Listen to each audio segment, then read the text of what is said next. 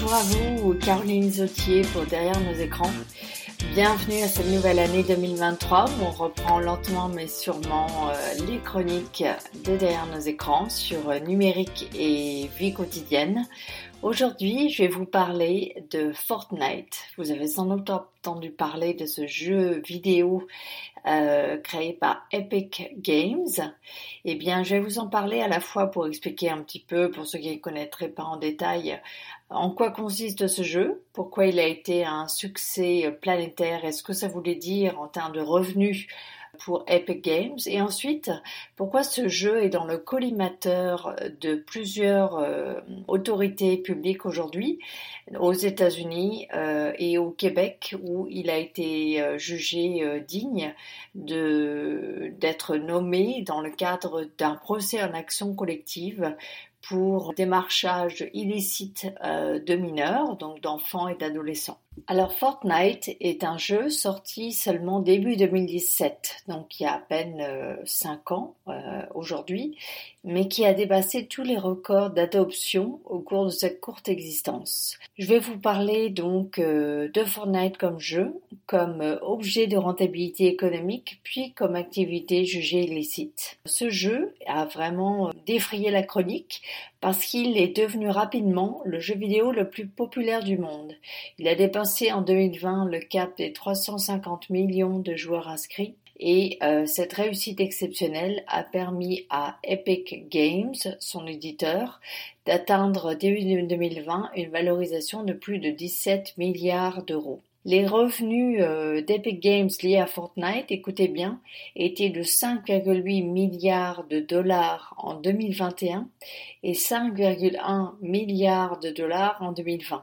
Étonnant pour un jeu qui est gratuit à installer à l'origine. Vous me direz, on va comprendre pourquoi et comment c'est possible de gagner autant d'argent avec un jeu qui, au départ en tout cas, est gratuit à utiliser. On connaît ces chiffres des revenus de, liés à Fortnite parce que Epic Games a intenté un procès contre Apple pour euh, faire cesser le prélèvement d'une commission de 30% sur chaque achat fait dans le jeu euh, dans l'application sur iPhone. Et dans le cadre de ce procès, Epic Games a présenté ses comptes de résultats pour 2020 euh, et 2021. Donc comment se joue Fortnite? Fortnite peut se jouer selon trois modes différents. Dans Fortnite Save the World, des équipes de quatre joueurs de classes différentes s'associent pour survivre dans un monde post-apocalyptique peuplé de zombies. Donc il faut bien préciser que Fortnite est quand même, euh, même sous ses apparences euh, jolies et pas très gore, c'est-à-dire il n'y a pas de sang, un jeu de tir, de tir à la première personne, de FPS comme on dit en anglais, First Person Shooter, qui euh, donc met le joueur, la joueuse au centre d'une scène qui consiste en général à éliminer les personnes autour de lui, avec en général pas des pistolets, mais des machine guns, voilà, des, euh, des armes de destruction euh, relativement violentes. Donc le deuxième mode de jeu, c'est Fortnite Creative, où les joueurs sont invités à exprimer leur créativité pour construire des cartes, des édifices, des objets, des défis. Et enfin, dans Fortnite Battle Royale, 100 joueurs, seuls ou en équipe, sont largués sur un terrain qui rétrécit et doivent s'éliminer jusqu'à ce qu'il n'en reste plus qu'un. Donc euh, voilà un jeu extrêmement euh, positif dans sa conception du monde. Et c'est avec cette version Battle Royale gratuite que Fortnite est devenu un succès extraordinaire et phénomène mondial. Alors, comment ce jeu freemium, donc free et premium, c'est-à-dire free au début, mais premium avec des achats in-game après, des achats in-game, ce sont des achats qu'on peut faire pendant qu'on a lancé le jeu. Comment ce jeu freemium a-t-il battu tous les records? Alors d'abord, parce qu'il a commencé par une promotion savamment orchestrée. La promotion a été assurée par des gamers professionnels, payés pour diffuser leurs parties à leur communauté de fans qui se comptent parfois en dizaines de millions. Par exemple, Ninja, le 14 mars 2018, qui est le gamer le plus suivi du monde, a invité le joueur de football américain Juju Smith-Schuster et les rappeurs Drake et Travis Scott à jouer en équipe à Fortnite Save the World. Ces parties ont battu le record de spectateurs sur la plateforme Twitch qui est une plateforme où, euh, donc comme euh, son nom ne l'indique pas, on euh, se filme en train de jouer à différents jeux vidéo. Cette première partie, comment dire, de star de Fortnite a attiré 635 000 spectateurs. Et ensuite, Twitch a largement bénéficié du succès de Fortnite avec la mise en avant d'idoles du jeu comme le joueur français le plus titré sur console, Gotaga. D'autres joueurs professionnels ont diffusé leurs parties gratuitement en amplifiant le buzz positif autour du jeu. Même Netflix mentionne dans son rapport d'activité en 2020 que son principal concurrent dans la, quête de l'attention des personnes qui regardent un écran est Fortnite.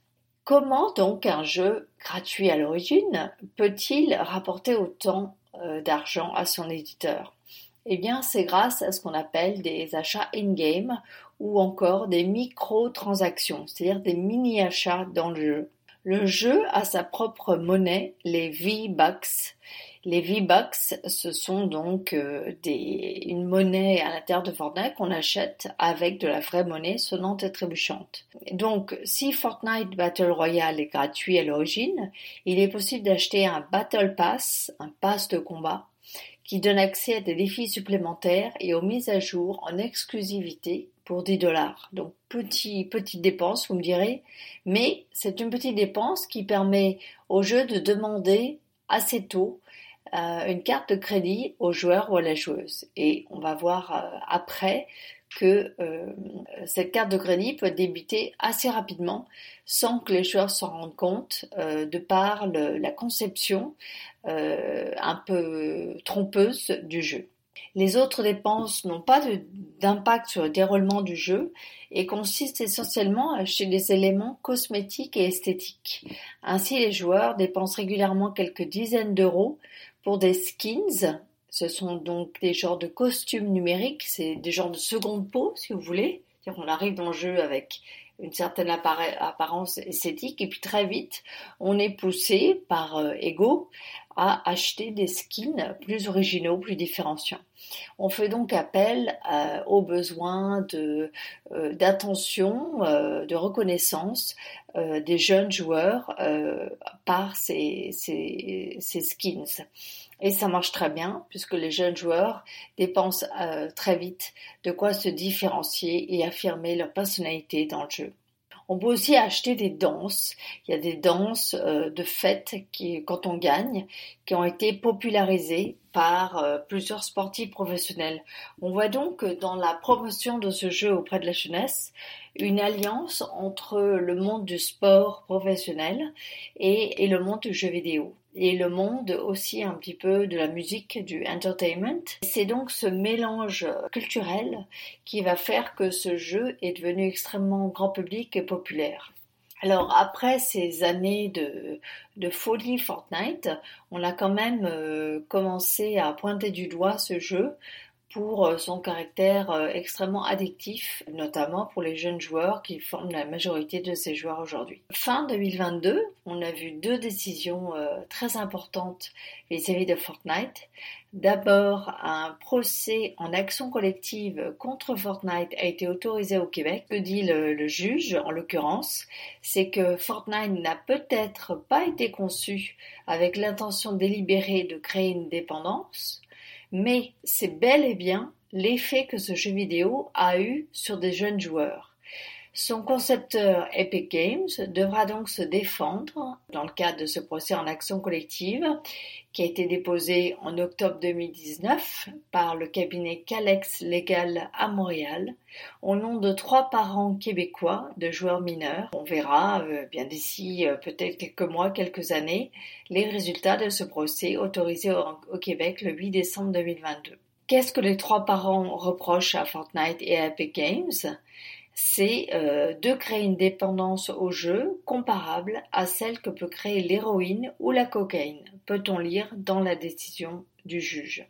Les symptômes de cette dépendance sont largement décrits et incluent des migraines, des douleurs dorsales et cervicales, des manquements à l'hygiène de base, c'est-à-dire que les, joueurs ne se lavent plus, ne mangent plus, euh, des troubles du sommeil, ne dorment plus non plus, ainsi que des troubles sociaux importants, c'est-à-dire le fait de ne plus euh, sortir, de ne plus avoir de relations sociales euh, normales.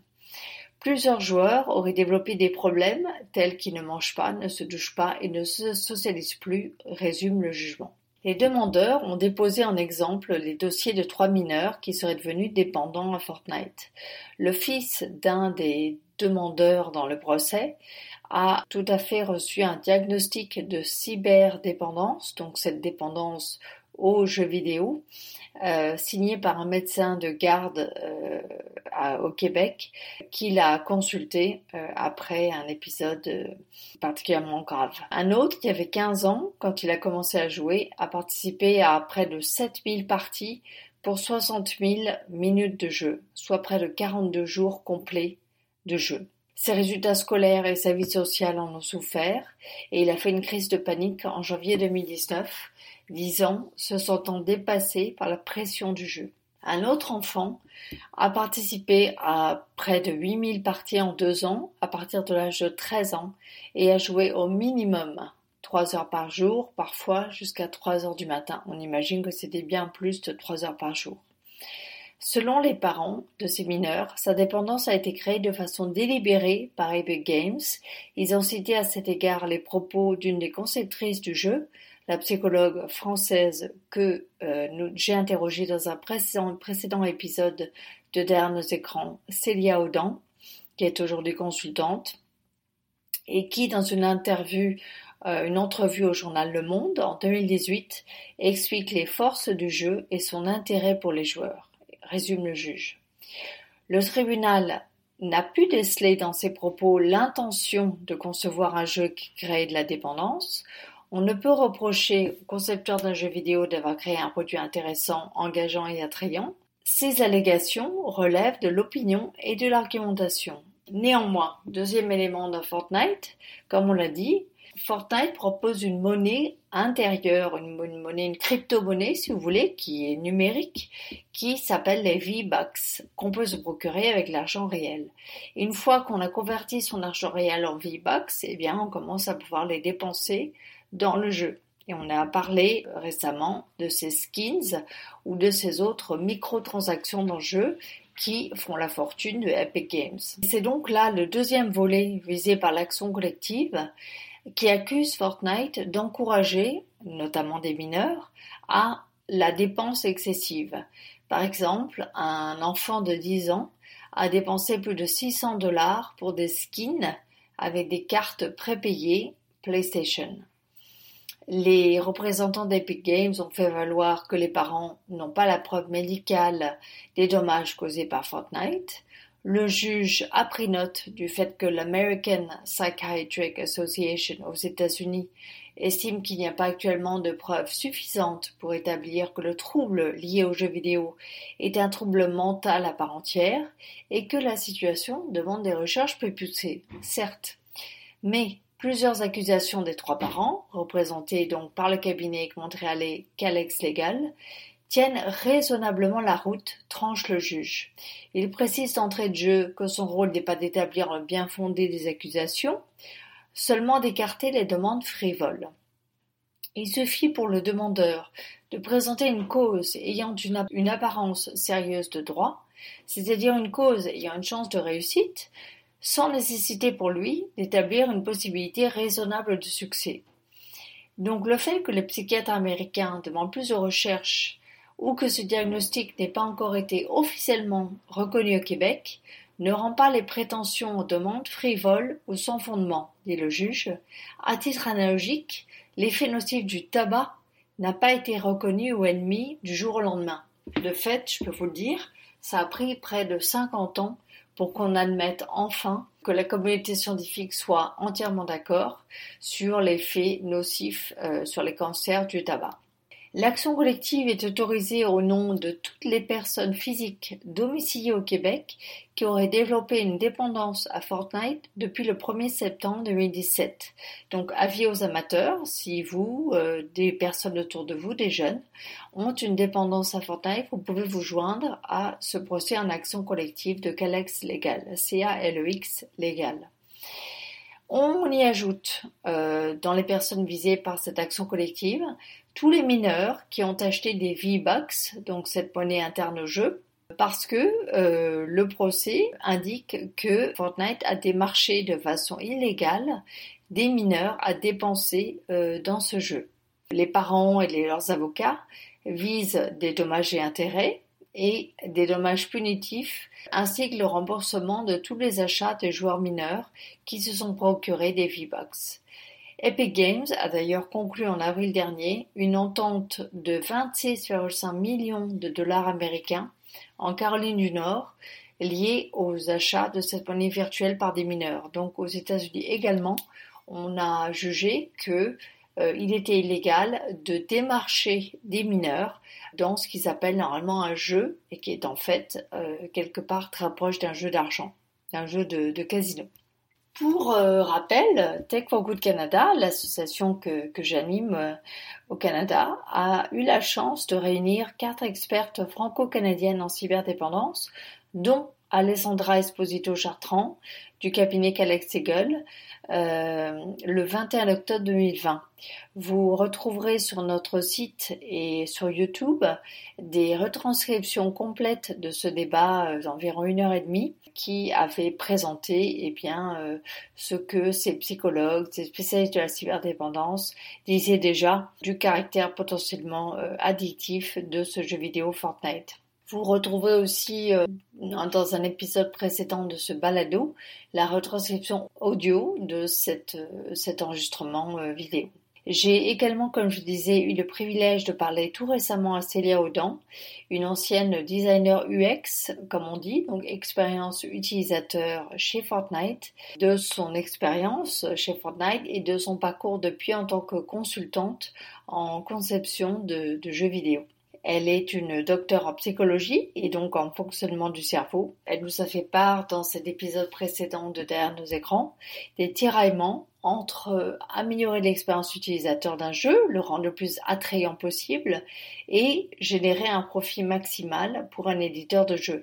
C'est-à-dire qu'il faut savoir avoir la bonne dose de, d'attractivité par rapport à la dose d'exploitation de jeunes qui pourraient être tentés de passer plus de temps ou de dépenser plus que ce qui ne serait raisonnable euh, dans un jeu euh, comme le jeu Fortnite. Au même moment, une autre décision juridique aux États-Unis, cette fois, accuse l'éditeur Fortnite de comportements illicites vis-à-vis des mineurs qui y jouent.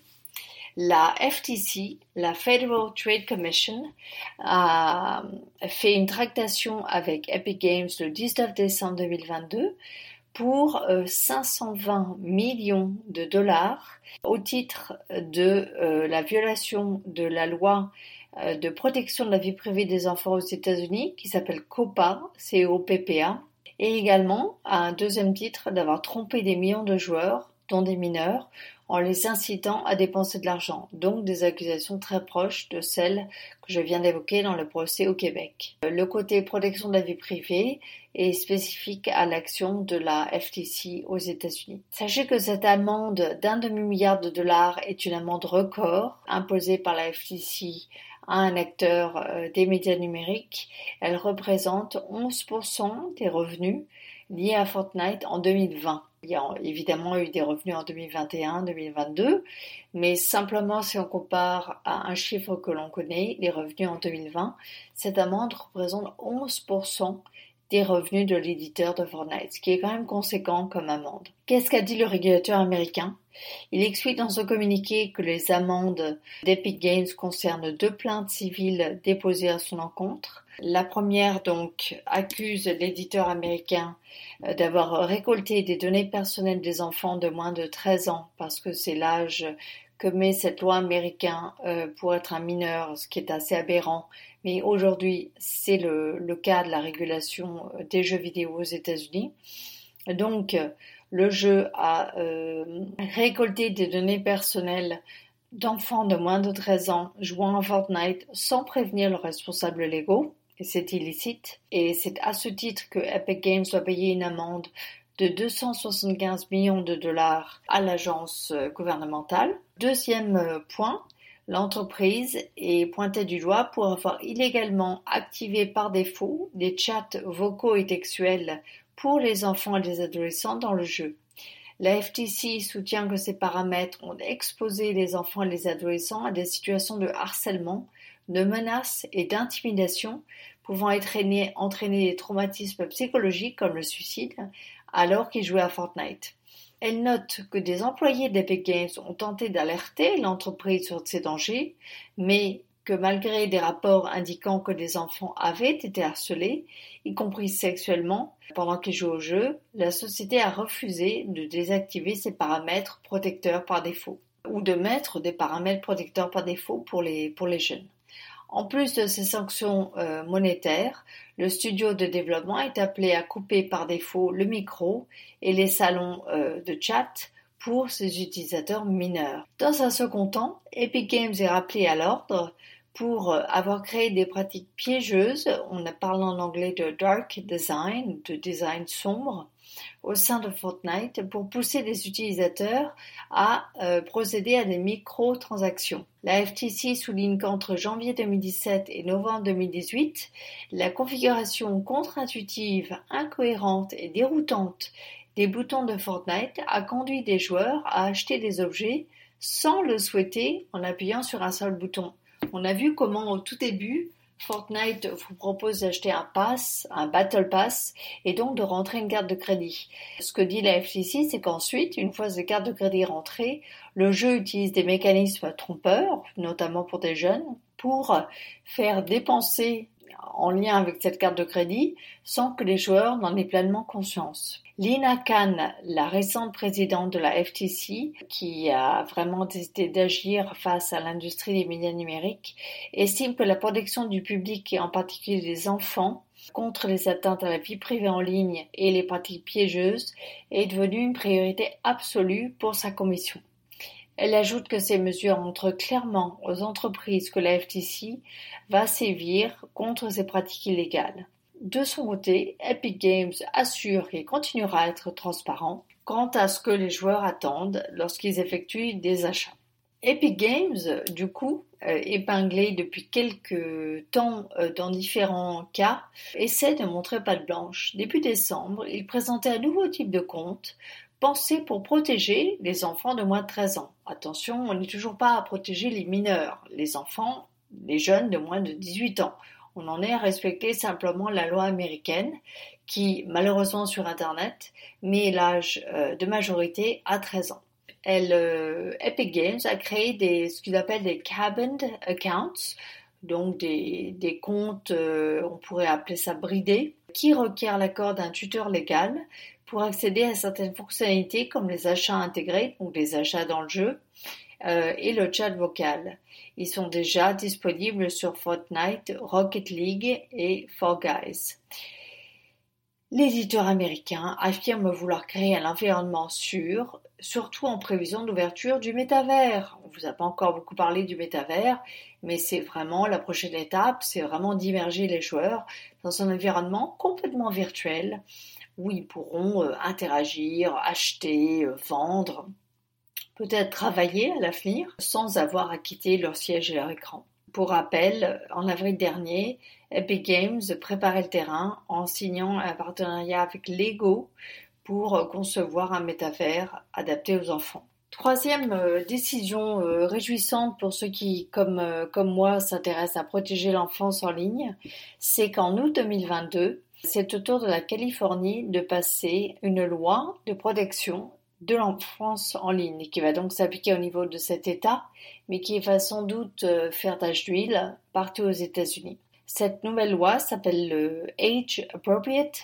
Design Code, AADC ou Kids Code, et est largement inspirée d'une loi anglaise de 2019 qui s'appelle le UK Children's Code dont nous parlons d'ailleurs sur le site de Tech for Good Canada. Comme la loi anglaise, cette loi de protection de l'enfance en ligne californienne considère qu'un enfant, aux surprises, est une personne de moins de 18 ans et non de 13 ans, comme la loi fédérale, fédérale sur euh, le numérique en vigueur aujourd'hui. Elle oblige les entreprises à donner la priorité, quelle, euh, quelle surprise, à la sécurité et à la vie privée des enfants dans la conception de tout produit ou service numérique auquel les enfants californiens sont susceptibles d'accéder. Incroyable. On demande donc de faire en sorte que les produits adaptés euh, qui visent les enfants soient protecteurs de l'enfance. Précisément, elle limite la collecte de données et le profilage des enfants d'une manière qui leur serait préjudiciable. Ça réduira le risque de contenu préjudiciable et de rencontres à risque pour les enfants californiens. On aimerait bien que ce soit le cas pour tous les enfants du monde entier, y compris les enfants canadiens. Ce n'est pas encore le cas. Donc, pas de collecte de données et de profilage d'une façon qui leur serait préjudiciable. C'est-à-dire, par exemple, une collecte de données qui montre que euh, un mineur, une mineure est intéressée par tel thème et que donc on va pouvoir lui proposer, par exemple, des produits euh, qui lui permettent de maigrir ou qui lui permettent d'être plus musclé. Voilà, on va pouvoir protéger les enfants de ce démarchage euh, commercial malsain pour eux.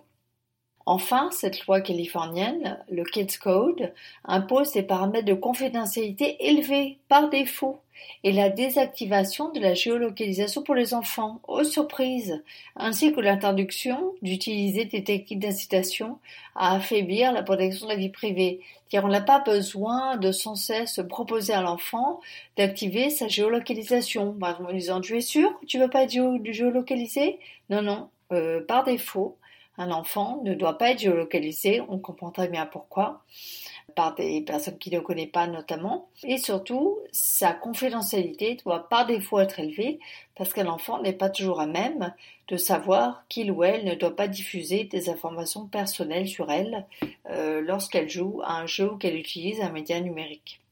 De façon très pragmatique, enfin, par, euh, opposition euh, aux lois européennes comme le RGPD, elle ne s'appliquera, cette loi, qu'aux géants du numérique. C'est-à-dire, il faut être une structure à but lucratif qui a soit un revenu annuel de plus de, 25 millions de dollars, donc si vous êtes un, petit éditeur de jeux, vous n'êtes pas concerné, soit achète ou vend l'information, donc nos données personnelles, de plus de 100 000 utilisateurs, donc il faut quand même déjà être assez gros, ou troisième cas, soit elle génère au moins 50% de ses revenus annuels via la vente de données personnelles. Vous ne le saviez peut-être pas, mais euh, les géants du numérique euh, génèrent une grosse partie de leurs revenus de la vente de nos données lorsque nous jouons gratuitement ou que nous utilisons gratuitement des outils qu'ils mettent à notre disposition. Donc c'est que dans ces trois cas qu'on pourra tomber sur le coup de la loi californienne, euh, ce qui permet euh, de ne s'attaquer qu'aux gros acteurs et de ne pas perdre son temps avec des, petits acteurs. Elle entrera en vigueur en juillet 2024. Simplement, entre-temps, un organisme entrera dans les détails des mesures à mettre en œuvre par les éditeurs de médias numériques concernés ces trois euh, décisions dont je vous ai parlé, le procès en action collective au Québec, la décision de la FTC d'imposer une amende de 520 millions de dollars à Epic Games pour son jeu Fortnite et enfin la loi californienne qui s'appelle le Kids Code passée en août 2022 montrent que on est à un tournant dans la prise de conscience euh, de certains individus qui attendent des procès et des autorités publiques, euh, soit des gouvernants, soit des agences gouvernementales comme la FTC, euh, vis-à-vis des dangers auxquels sont confrontés l'enfance en ligne aujourd'hui. Dangers qui viennent du fait qu'on est euh, sur une industrie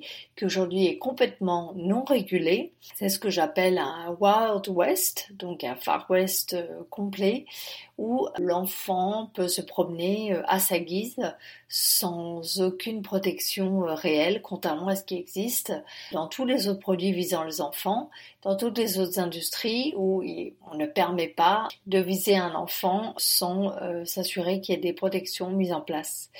Voilà, je voulais vous faire part de ces bonnes nouvelles en ce début d'année 2023. Vous encourager, euh, que vous soyez euh, un jeune, euh, un parent, un enseignant, une enseignante, ou simplement un, citoyen qui se pose des questions par rapport aux médias numériques et à la jeunesse, à reprendre un peu de, courage et de vous dire que même si vous voyez autour de vous pas mal d'enfants qui tombent un peu sous l'eau d'une certaine addiction à ces médias numériques, que les choses sont en train de changer et que des jugements comme cela permettent de défendre les droits des enfants en ligne. On se retrouve bientôt pour un prochain épisode de Derrière nos écrans pour vous tenir au courant des dernières euh, nouvelles en matière d'impact du numérique sur nos vies quotidiennes et je vous invite à me contacter, Caroline Isotier, sur LinkedIn ou via le site techforgoodcanada.org. Euh, si vous avez des questions, des suggestions, si vous voulez intervenir dans cette émission à l'avenir.